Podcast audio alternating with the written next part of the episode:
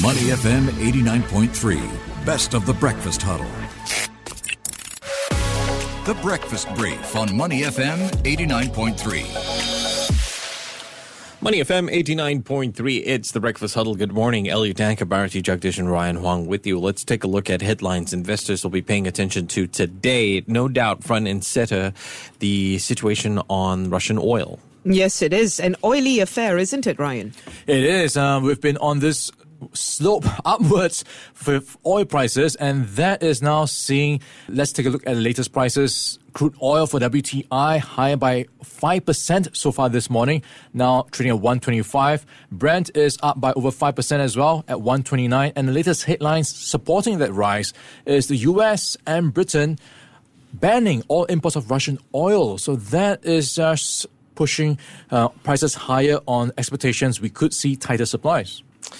Yeah, this is quite the situation. I mean, we were already talking about it yesterday and that possibility and potential for it to hit something like $300 a barrel. And that's really making a lot of people worried about the implications of what might happen, how high it can go, because higher oil prices will have to be absorbed by businesses. And already in the US, we are yeah. seeing at the uh, petrol kiosks pump prices at record highs over $4 per gallon. So you have that part of the equation to consider, you know, what else or how much higher it can go as we see these sanctions play out. Mm.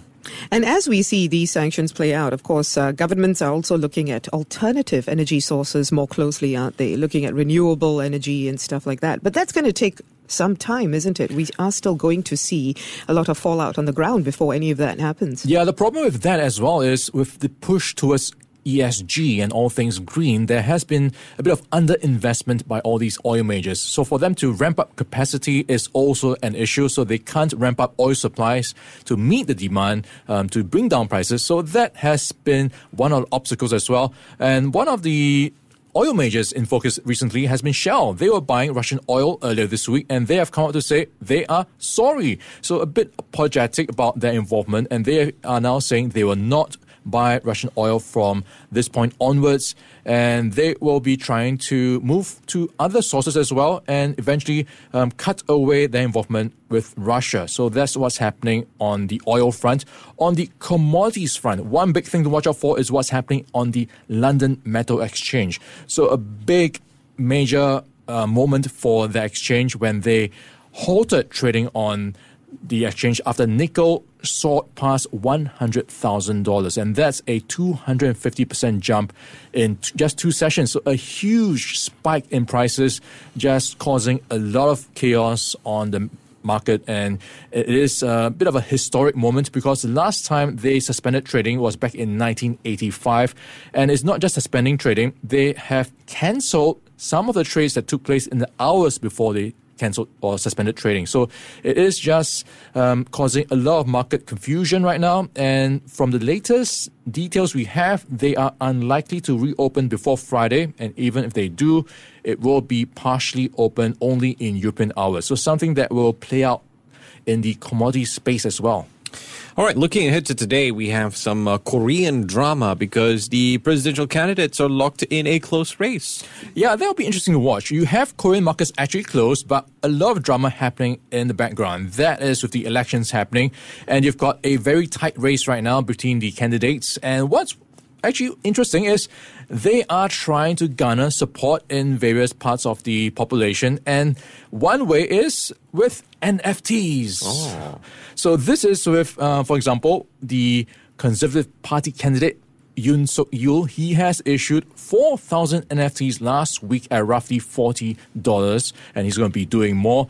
And also, this follows the uh, similar move from the ruling Democratic Party candidate Lee Jae-myung. He so both of them airdropping NFTs, trying to get some popularity increase with the younger crowd especially, and they have been going out their way to really garner those votes because, uh, in some sense, the older population are already set in their decision. It's the younger crowd who are still undecided, so they are trying to swing some votes from that part of the population. And also, in tune with that, they have been hawking some interesting policies as well. For example, to attract the vote from the retail trading crowd, typically the younger crowd, by dangling promises of tax changes and more equities buying from the National Pension Service to just make things easier and more attractive for those who are buying stocks. So it is quite interesting how this is playing out. Mm, let's hope uh, those strategies do work. But these elections are also being billed as the Squid Game elections. That's right. So Why? quite uh, interesting comparison because um, it has been dubbed as a bit of a cutthroat affair. Both sides have already um, resorted to a lot of toxic insults and a lot of scandals have emerged and there have been some comparisons that have likened the elections to the popular TV game show or popular show. This is where there have been um, some comparisons where the loser has been compared to how they might end up in jail if they don't win. So this is um, something that has seen, for example, physical attacks earlier this week. Unidentified man attacked Song Young-gil, the leader of the ruling Democratic Party, with a metal bat, and you have one party calling the other some wrongdoing in a land development scandal. And there have also been attacks on the candidates' wives as well. So a lot playing out in the backdrop. All right, uh, let's turn our attention to Apple. They had an event, and it looks like they are going green. Literally. So going green, literally, two additional choices of green.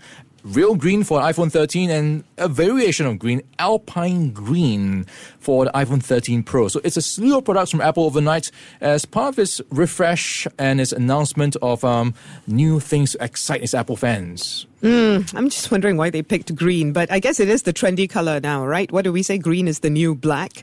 Uh, they're also doing other more substantive things to the products themselves, aside from changing the colors, right? Yeah, a couple of things to just wrap things up on the products launch front. You've got the iPad Air, a new one that includes the M1 chip from last year's iPad Pro, so a bit faster and gets also 5G support. Also, what's new? A new Mac Studio. So there's a bit of a crossover between the Mac Mini and the Mac Pros for desktop users. So it doesn't come with a screen, so you just plug and play with whatever you have. Uh, so if you need a screen, they have also launched one, a lower cost 27 inch 5K panel monitor. And this will come with many ports as well. And what's worth noting as well, Apple going into sports for its first time into live sports. It will be partnering the Major League Baseball League to show games every Friday. So it's worth watching how this will play out because this could be the new way how sports fans will be um, locked in into ecosystems. Should be quite interesting. Uh, let's quickly get some reactions with regard to their new products. Okay, going by some of the initial reactions, many of them are not um, blown away because they are saying Apple is starting to look a bit complacent, nothing to really wow fans. And if you look at the iPhone example, just putting 5G support, but there isn't really any need for 5G per se yet because if you use your usual apps like TikTok, Yeah. Instagram, and YouTube, they will still work the same on the iPhone and on the 5G network. So nothing really to just blow away the crowd there. So they might need to do more. To listen to more great interviews, download our podcasts at moneyfm893.sg or download our audio app. That's A W E D I O. Available on Google Play or the App Store.